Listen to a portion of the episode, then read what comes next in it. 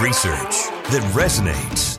Schweizer has not been wrong on any of his years and years of reporting on the Bidens. Investigations that matter. If your last name wasn't Biden, do you think you would have been asked to be on the board of Burisma? I don't know. I don't know. Probably not. But that's, you know, I, I don't think that there's a lot of things that would have happened in my life that, uh, that if my last name wasn't Biden. The only entities, the only people that would report on this, and Peter Schweizer, who deserves a Medal of Freedom, in my view.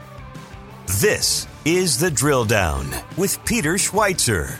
Hi, this is Peter Schweizer, and welcome to The Drill Down, where we relentlessly expose cronyism, corruption, and the abuse of power in Washington, D.C. And I'm joined, as always, with Eric Eggers, author and vice president of the Government Accountability Institute.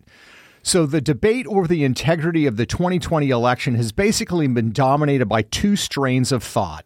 One thought, Nothing went wrong. There is nothing to see. The election came off smoothly and clearly, uh, and there was no corruption. Uh, there was uh, no erosion of the integrity of the election. The other view that's often expressed is that something James Bond like took place to undermine the election. Venezuelans, maybe Chinese and Russians, cyber hacked voting machines and shifted the results. But now comes a third middle ground position. It wasn't James Bond, it was more Tammany Hall. Big corporations, big tech, and the Democratic machine manipulated the electoral process and had a major impact on the 2020 election results. That's the central premise of Mollie Hemingway's new book. Mollie, it's great to have you here. Thanks so much for joining us. It's wonderful to be here with you. So, Mollie Hemingway is a senior editor at The Federalist. She's a contributor at Fox News. Uh, she also is the recent recipient um, of the Bradley uh, Prize for her reporting. And she's written a wonderful new book that we're going to be discussing today. And in fact, Eric Eggers, uh, my uh, uh, partner here in the podcast, wrote a book a couple of years ago called Fraud about election integrity. So, I'm looking forward to the discussion that you guys are going to have. Of course, in my humble opinion, the best part of your book was the uh, was the introduction, but that goes without saying. But because he wrote it, Mollie. just to be just to be clear. So let me get things started. Um, and I would commend to anybody um, if you see Mollie Hemingway's byline online on a book. I always stop and read it. And I don't say this very often uh, because there's so much information, so much that's being published. When I read Mollie's stuff, there's always something new and important I learn every single time.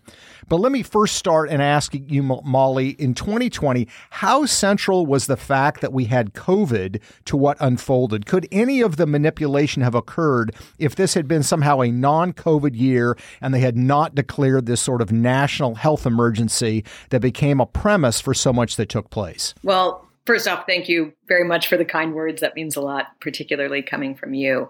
Um, and I'm really glad that I was able to write this book and and look at everything, I looked at it the same way you introduced it that there were these sort of dueling conspiracy theories and i just needed to report it and research it to find out what the answer was. But clearly covid played a huge role in what happened and i think in two ways. One is how it affected the campaigns um, how it affected what had prior to the release of the or yeah, unleashing of, of COVID upon the world, how uh, Donald Trump was on track to win. He had somehow managed to overcome all of these obstacles. You have a good economy, have a great economy, reorienting our foreign policy away from interventionist nation building into uh, being more concerned about the role China played uh, you know, working on border policy. He was having a lot of success and everything was going pretty well. So how, having COVID really affected his favorability. Uh, it was a huge thing to deal with. He got kind of the big picture stuff right, but had a lot of public messaging issues, and uh, and it just affected his campaign at the same time that it enabled Joe Biden to hide in the basement and have corporate media run his portion of the campaign. But for the purposes of the election itself, it also played a huge role. Democrats had been for years trying to achieve their goal of flooding the zone with tens of millions of mail in ballots at the same time that they dropped scrutiny or even eliminated, in some cases, scrutiny of mail in ballots. And they had not had such favorable reception. They'd been making headway, but not anything like what they were able to achieve in 2020 because all of a sudden people were much more amenable to this watering down of any election integrity in the name of a global pandemic. It's such a key point. I mean, even last night, and we're recording this, the governor's race has been won by a Republican. The New Jersey race is too close to call. And but as the Republican candidate was ahead, they said, "Well, we have so many mail-in ballots still to count, and it, you just can't help but be impacted by the echoes of 2020 when you hear that." And not in an irresponsible, oh, what could this lead to a January 6th kind of way, but I think based on your reporting and based on the stuff that anybody that pays attention to election integrity would see is, hey, in uh, 2020, New Jersey conducted its first ever all mail election, and then in Paterson, New Jersey, they uncovered a plot to steal ballots and stuff them right across the river uh, in Philadelphia. Right, you had an election judge literally arrested for ballot stuffing. So, I guess my question for you is: This remains an incredibly present dynamic in American elections. How do you sort of thread the needle between trying to say, no, no, there are very real questions to raise about the integrity of ballots that can be cast in the manner in which a majority of them were cast during a pandemic and trying to stay away from unfounded conspiracy land. Right. And I think that those examples you cited of Paterson, New Jersey, and, and what happened in Philadelphia are instructive. One thing I learned in reporting and researching the book is that people describe all sorts of problems with election as fraud, when actually fraud is just one of many categories that you can have unstable, insecure elections. And Paterson, New Jersey, actually, and, and Philadelphia, they, those are real examples of fraud. You had election outcomes that were determined through ballot stuffing or abuse of the mail in ballot process. In both of those cases, it took, well, in the Paterson, New Jersey case, it was kind of apparent pretty quickly how big of a role fraud played. In Philadelphia, which has had a long pattern of election problems, it took years to figure out exactly what was going on. And that's true with all fraud cases. It is difficult to conclusively determine fraud, much less prosecute it. But there are all sorts of other problems that can be accomplished through mail in balloting, including that it just makes it harder to detect fraud. Um, that is kind of the goal of mail-in balloting is that it's much harder to know exactly what's going on. There are more opportunities for shenanigans. There are also more opportunities for litigation. And one thing that fascinated me about this was realizing that the same guy who orchestrated the 2016 election hoax, which was the lie that Donald Trump had colluded with Russia to steal the election. That guy, Mark Elias, his law firm partner, John Sussmann, was just indicted by John Durham uh, for his role in that lie in 2016. That same guy, Mark Elias, also orchestrated the 2020 election chaos and confusion, you know, suing to change the law in hundreds of cases throughout the country to massively expand mail in balloting and to massively lower the scrutiny of the same. And so that is important because it just makes it so hard to conclusively find or detect fraud and, and increases the opportunities for it. And humans being what they are, they look for opportunities to do bad things. And up until 2020, we all admitted that mail in balloting was ripe for fraud. That doesn't mean everybody who engages in it is committing fraud, but it just makes it for much less security in Virginia, you had a close election that was this over, you know, overwhelmingly shocking thing, given that Virginia is a Democrat state and they just had a Republican sweep of government. But New Jersey is also in a close race, and that is a state that has a long and storied history with, as you noted, election fraud. And it's the kind of thing that really could have determine the outcome, and it's why we should care about these things. So we're talking with Mollie Hemingway. She's got out a terrific new book, a bestseller called "Rigged: How the Media, Big Tech, and the Democrats Seized Our Elections." Uh, and you two have been talking about election fraud. You cover a lot of ground in this book, uh, in depth, uh, which I think is quite a challenge. But you talk about media and big tech. Talk a little bit about the role that big tech played. Uh, big tech in terms of Mark Zuckerberg, how he might have been involved in this. I know he was doling out a lot of money, uh, but also the role that, that big tech t- uh, played in trying to steer the narrative of the 2020 election. You argue that was a major component of affecting the results uh, in, in the 2020 election. Yeah, well, people are fighting over what actually happens in the voting booth, and they should because that stuff is very important. It is probably nothing compared to the level of meddling we have experienced in our country thanks to these powerful tech oligarchs. So, if you remember in 2016, corporate media decided that they couldn't let the American people know what Donald Trump was saying in an unfiltered way. They had to throw out all their norms uh, that they normally pretended to have for their journalism and just be completely oppositional. And as a result, Donald Trump had a lot of success using social media. He took his message directly to people through Facebook and Twitter and other um, tech means. And so after 2016 happened and the whole elite establishment was shocked and appalled that the people hadn't done what they were supposed to do, these tech CEOs kind of openly said they would never let it happen again. And they immediately set about ramping up their already pretty significant election meddling efforts. So they dramatically gamed the search algorithm so that if you are searching for information, I think people have this false idea that like you type something into Google and it spits out an objective uh, view of what's out there on the World Wide Web that, you know, that might answer your question. And Google does so much game playing with the algorithms to suppress conservative news and information, to elevate leftist news and information, but also through other means like figuring out if you're a Democratic leaning voter or Republican leaning voter, and then encouraging you to vote or register to vote if you're one but not the other. Um, they did so many big picture things that could have moved like massive amounts of people. And you look back again to the lie that the 2016 election was stolen by Donald Trump colluding with Russia. At best, that comes down to an argument that because Russians, who of course meddle in our elections, um, had purchased like some Facebook ads for Hillary Clinton and some Facebook ads for Donald Trump, that therefore the entire integrity of the election was in question. Well, here you have the equivalent of untold massive amounts more meddling and really high level, like psychological meddling with people's um, people's understanding of reality, and nobody seems to be concerned about the problem uh, uh, that that leads to in terms of the integrity of our elections. You know, it's funny. One of Peter and I's jokes is a lot of times we'll talk about things on the podcast that he has literally written a book about.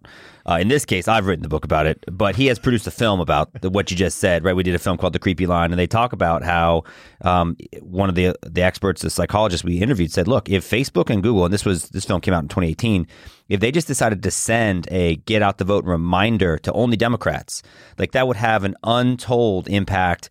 On the election. And the best part is no one would ever be able to prove that they did it. And fast forward to 2020, and that's arguably exactly they what did? they did. I mean, yeah. And there was like that one researcher who figured out by having, uh, he had sources from left and right throughout the country, and they started realizing that only the ones on the left were getting get out the vote or register to vote reminders, and the ones on the right were not. I mean, it's it's a massive powerful tool. And that's you know and that also relates of course to the other issue with the mark zuckerberg funding which also i know you have worked on. Um, well that that you know how how mark zuckerberg figured out how to amp up get out the vote efforts by embedding into government election offices. No i think that i mean there's two things we definitely want to talk about as it relates to the role of ctcl and the zuck bucks and everything else but i don't think it can be overstated the impact that when you have the big tech companies so solidly behind one candidate, the influence that has on just American society and American behavior. And, and specifically, like, so you know, and anybody that's paid attention to the threat of election fraud, and oh, by the way, we're now going to cast more ballots than ever before uh, in the manner that everyone sort of agrees is the least secure way possible, right? So everyone sort of says that. And we're all conditioned via big tech messaging on the lead up to the election. Hey, we're all going to, know, all these mail in ballots just had to be calm because it could take a long time to cast ballots. That means American democracy's function is exactly as it's intended, right? Because, hey, we're casting mail in ballots. It could take a while. Don't panic. Like we were all told that. We all saw these scrolls and all these things that popped up. And then as soon as the election was decided, anybody that said, well, wait a minute, two weeks ago you said it could take a minute and this is sort of not the secure way. Uh, I have a couple questions about this, especially given the fact that there are documented instances of irregularities and fraud in lots of the places where they have a close election. Uh, can we raise a question? And those things were then shut down by the same messaging apparatus that told us on the front end. Um, you know, we should be patient. It's insane that that's a thing that happened, and we're all sort of just okay with it. And you look at how this is actually part of such a like that itself is a massive project, but it's one and the same with the general approach that has been taken by the left to look at majority viewpoints and marginalize them. And yeah. it's very powerfully done. It's corporate media saying you're not allowed to ask questions. You're not allowed to. Oh, if you talk about this, you're you're an outlier. Um, if you question critical race theory, you're a racist or a bigot. You know, they do. They, they take these very popular ideas and they marginalize them, and they have big tech, these powerful CEOs who like openly admitted this is what they wanted to do. They have basically the entire media apparatus, uh, well funded, corporate sponsored. Uh, and then they have like the establishment that really viewed any infringement on its current power as an existential threat that they were willing to do anything for. And it's kind of amazing given all of that messaging across all the like authority authority levels that you actually had so much resistance from the American people. But it also reminds you of just how, you know, what would be happening if we didn't have this corruption of freedom of information in so many different ways. It's a great point. Joining us is overt treasonist Mollie Hemingway, and we want to ask her how long she's hated democracy. But first, uh, th- so the thing with the the Zuckerberg bucks and like the CTCL. So for people, I mean, we use those acronyms. Maybe not everybody knows what that is. But to me, the thing that happened to Peter's original question about what's happened in the pandemic, how did the pandemic impact voting? The two things in I think the biggest category is number one, like yes, the CTCL allowed for the infiltration of political operatives into what was previously nonpartisan election apparatus. But but first, talk about just the with because of mail-in balloting and just in the name of global health, we've always had a very nonpartisan atmosphere in which we conducted elections, right? In which we cast ballots. Like you, you go into the polling place, there's rules about you can't have any campaign official within 500 yards of there, right? And that's for a reason. And that fundamentally changed in 2020. Talk about that you say we've always had it, but actually we had to work to get mm. there first. Mm. I mean, when before the country was founded, you actually had open no, that's voting. true. You're right. People would say they would say what they which candidate they were supporting or what issue they were supporting publicly. But because that was so ripe for corruption, like if you owed your landlord money, he could say he would knock a little bit off the rent if you voted for his sister or you know his right. brother, whatever, for mayor. Um, they move slowly. We move slowly to secret ballot. And we also moved from having elections spread out over a period of time to a single day. It had actually affected presidential elections that we were letting states vote on different days or you know people were moving from one state to the next. And so to secure the integrity of the election, we moved to secret ballot. Oh, another issue is that parties used to actually print the ballots themselves and then they would say, "Okay, you're in this union, so you take this party ballot." And you take it into the voting booth and you come out without it, without it, we know you've done the right thing. So it lacked again secrecy, but they move and have governments print the ballots and print it all in a uniform fashion and have it overseen in a private manner. And then starting in the late 70s, early 80s, we begin to see an expansion of mail in balloting or absentee balloting. We'd always had absentee balloting in some way for people who had legitimate reasons for not being able to vote on election day, like they're in the military or something like that. But it starts just getting much bigger. Some states really make it bigger. And then, but in 2020, it's just this explosion. And people who support mail-in balloting say that you can move to a secure system if you do it really thoughtfully and deliberately. That's not what happened in 2020. It was just like everyone was in chaos and they just, you know, they they thought they were writing rules that made sense, but you see over and over again in 2020 one county in a state interprets the rules one way, another county doesn't. So, like in Pennsylvania, they say you're not supposed to count count votes until election day. And so many people interpret that to mean we put all these ballots we're receiving away until election day and then we'll start counting. But Philadelphia says eh, they didn't say anything about examining the outside of the ballot, did they? so if we see a problem there, they hire these Zuckerberg fund, you know, with the Zuckerberg funding, they hire people to go and cure the ballots for these Democrat voters, but Republican voters weren't getting that same treatment in in the counties where they lived. And that kind of disparate impact has a huge role in the issue because republicans tend not to vote by mail democrats tend to vote by mail. And um, you know and we're talking about states with pretty fine margins yeah, I mean, it had to have a huge impact. Um, I, I want to return to this question, though, of these large uh, companies, whether it's Facebook or Google, and their involvement in the election. I mean, let's imagine for a second if Fox News said, We're going to give free advertising to one political party Or imagine if Exxon said, we're going to give free gasoline to one political campaign. That would not be accepted, obviously, because it's illegal. Corporations cannot make in kind contributions like that.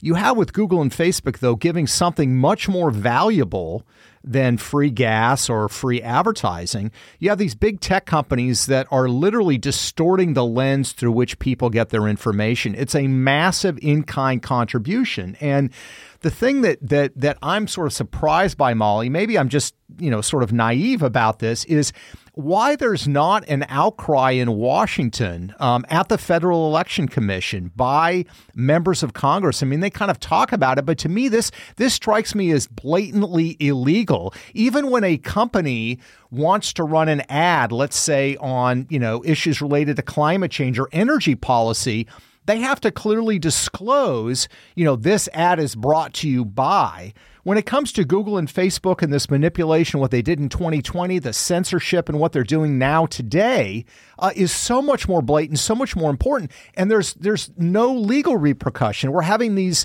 hearings about you know regulatory changes. Um, I don't see how this behavior is actually is actually legal in the context of a federal election law. Uh, so I I was just thinking about how this, what we're experiencing with the war on freedom of information by these powerful tech companies is like if it were the 1980s and only the Democratic Party were allowed to run TV ads mm. or radio yeah, ads yeah. Or, or newspaper ads. Nobody would think that contributed to a free and fair election. That's what we're experiencing. I mean, we didn't even talk about how part of the tech CEO's plan to subvert the will of the people includes deplatforming and marginalizing all the effective voices that are their political opposition. And they've done that brilliantly. They have, they have, you know, these, you know, whether they're meme makers or the president of the United States, they have managed to, to exert powerful control over what people think and understand. But uh, you asked why more isn't being done. And I think, you know, part of it has to do with some systemic issues on the right. The Republican Party has always had this free market orthodoxy and this viewpoint that, you know, if you don't like something, you just build your own company. And so, unfortunately, there are all these conservative think tanks and even media publications that are themselves funded or you know in right. part or or reliant in some way on these big tech firms. So they're not coming up with policy ideas for how to thwart them because they are they're co-opted by them. And even like the general donor base which might not be as tech savvy doesn't understand that the whole republic might fail because people aren't coming up with policy or regulatory solutions.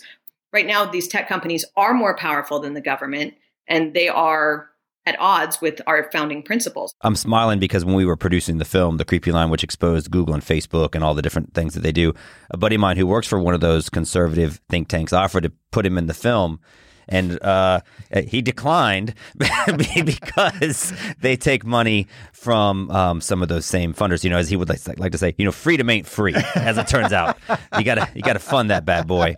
Um, but I, so I think what's insane is everything you just said is true, and so like that's like the big picture. That's controlling the airwaves. That's controlling the media. That's controlling the the atmosphere. And then but they also controlled the ground. And I guess that would just be the, the last thing I'd want you to touch on. What happened with these Zuck Bucks and how did the Zuck Bucks impact the way in which the actual election administration occurred on the ground? And then what would you say to people that would push back and say, well, it sounds like, because we had some liberals kind of read your book and say, well, give, give, me some pushback on this. They say, well, it sounds like the conservatives and the Republicans just got out organized. So how is the how is the infiltration of you know nonprofit but clearly ideological money into election offices not just being out organized? Right. I, I think when people first hear this, they just think, oh, well, the left spent more money and spent it smartly. Like it's your own problem that you didn't do this. But I don't think they realize this is not about spending on campaigns. This is about spending to take over government election offices by the world's most powerful, one of the world's most powerful and wealthy men. It was a brilliant strategy. I do have to admit that. Um, and I, you, you, go back to the Chan Zuckerberg Initiative, which is the uh, foundation that Mark Zuckerberg uh, bankrolls that employs David Plouffe, this Obama strategist, who said just before uh, 2020 campaign gets going that it's going to come down to a street fight in Detroit and Philadelphia and you know names a few like key cities. This private takeover of government election offices was targeted to doing that street fight with Democrat money and Democrat staff, but through the government election offices that are supposed to be strictly nonpartisan. And so what they did uh, Mark Zuckerberg spent $419 million, which is about how much the federal government spent to ostensibly help with COVID voting. Like this would pay for the personal protective equipment of campaign vol- or of um, election volunteers. Only like less than 1% went to that. The rest went to running Democrat get out the vote operations through the government offices. So they would give a ton of money to blue counties in swing states to handle everything from voter registration and like messaging to get people to register to vote, like we were talking about what Google does um, separately, to designing ballots, translating ballots, uh, running radio ads to targeted Democrat communities uh, running radio ads to target. Which, by the Democrat way, just like they said that. I mean, that's what's crazy. If you go and look at what these, like the five cities in Wisconsin, when they said when they applied for the Zuckerberg money, that what will you do with this money? I mean, one of the things that they said, in addition to getting like an RV to go to historically underrepresented areas, was to hire a marketing campaign to target historically underrepresented and black and brown voters in these urban areas. I mean, they're saying they're going to target Democrat voters by any other name and and that would be that would be shocking even if you didn't already have this systemic bias of Democrats voting by mail and Republicans being leery of voting by mail. Um, and they also were involved in this staffing up of ballot counting, or you know, people were people were funded um, to pick machine, voting machine equipment. You know, like the whole process, and it embedded people into the system. They're learning things like which streets have had the most vote by mail returns, which ones haven't, so they can know where to harvest. This is the type of information that if you were a private partisan campaign, you would be willing to pay a ton of money for, you know, or it takes a lot of time and energy and effort to find out. And here you had people embedded into the system. Like it was good targeting, although to be fair, it was the Georgia Secretary of State's office that came up with the idea that this would be a brilliant strategy to bring Democrats in to do Democrat get out the vote efforts in the biggest Democrat county. Yeah, I mean, I highly recommend uh, your book, but I think my favorite is on you know page two hundred six. But you say what made 2020 different was that for the first time ever, the groups that supported Democrats were allowed on a widespread basis to cross that bright red line that separates government officials who administer an election from political operatives. And in 2020, funded by Mark Zuckerberg, directed by an Obama campaign official, that line was crossed, and everyone was just sort of okay with it. Um, and I think it's a it's a brilliant insight, and I think it's a very detailed thing. You know, my book I'm not saying it didn't do very well, but you know, when you get my book on Amazon, it says customers also bought a rope and a stool. You know what I mean? but your book is uh, is excellent and I highly recommend it. And I think if you care about election integrity and you care about the future of American democracy, you should uh, you should definitely get this book, Rigged by Mollie Hemingway. Absolutely, uh, Mollie. It's uh, been great to have you join us uh, again. I would commend everybody to read. Anytime you see Mollie's byline, you want to read it. You're going to learn something new, uh, and we appreciate you joining us here on the Drill Down. Thank you so much. If you want to uh, listen to more of our podcasts, you can go to thedrilldown.com. Thanks so much for joining us.